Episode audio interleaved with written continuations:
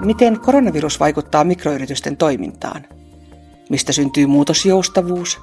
Miten voi kehittää liiketoimintaa poikkeusoloissa? Miten jaksaa mikroyrittäjä? Näissä podcasteissa aitoja kokemuksia, näkökulmia ja vinkkejä.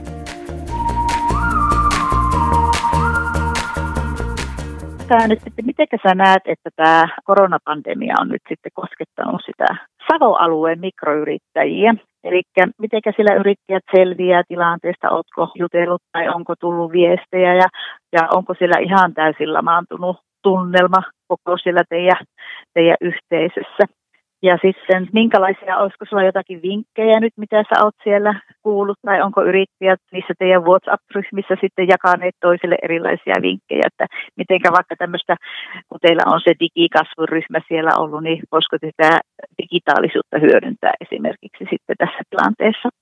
Kyllä on viestit laulanut niin sanotusti, eli just puhuttiin tuosta WhatsApp-ryhmästä tai ryhmistä, neljähän niitä kaikkiaan on meillä Pohjois-Savon yrittäjille, niin kyllä siellä paljon, varsinkin tänä aikana, niin huomaa, että jos on hetkenkään katsomatta puhelinta, niin siellä saattaa olla 15-20 uutta viestiä tullut, että hyvin aktiivisesti ovat oikein aktivoitunut nyt taas käyttämään niitä WhatsApp-rinkejä, jakamaan erilaisia rahoitusvinkkejä siellä, että nythän on Business Finlandilta ja muilta tullut näitä, näitä tota, tukipaketteja yrittäjille, niin niistä tietoa ovat jakaneet, tämmöistä taloudenhallintavepinaareista ovat tietoa jakaneet.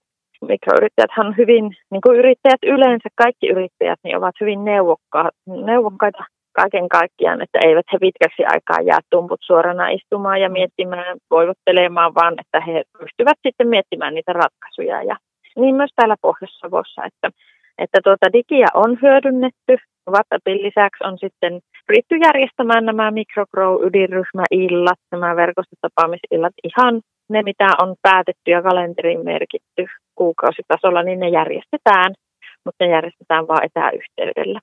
Ja mukavaa on ollut huomata se, että sitä nyt ollaan kaksi ja puoli vuotta harjoiteltu, että joka ydinryhmäiltaanhan meillä on voinut tulla ihan alusta saakka etäyhteydellä mukaan niin nyt se näkyy se vaikutus. Eli se on hyvin matala se kynnys hypätä sinne etäyhteyden taakse sitten seuraamaan iltaa tai osallistumaan iltaan.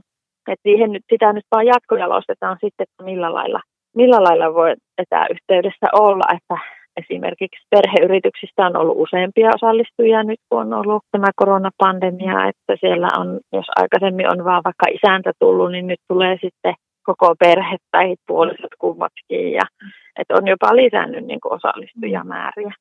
Ja sitten on hyviä, tosi hyviä ideoita ovat kehitelleet sitten, että mistä nyt uskaltaa sanoa nämä toteutuksesta ja verkossa mainitut kässämessut verkossa esimerkiksi, kun messujahan on peruuntunut uimaliuta. Monella on myynnit siellä kiinni tai jää toteutumatta nyt sitten, niin on pitänyt keksiä digitaalinen vaihtoehtoinen tapa toteuttaa ne, niin minusta tämä kässämessut verkossa on niin kuin paras esimerkki siitä tähän asti, mitä on tullut eteen, että, että tosiaan siellä voi yritykset olla nettisivulla esille ja heille voi antaa tämmöisen virtuaalivideovuoron, että kerrottaisiin nyt videolle tai videon pätkässä, että mitä sä tarjoat samalla lailla kuin sä kertoisit livenä siellä messupöydän vieressä.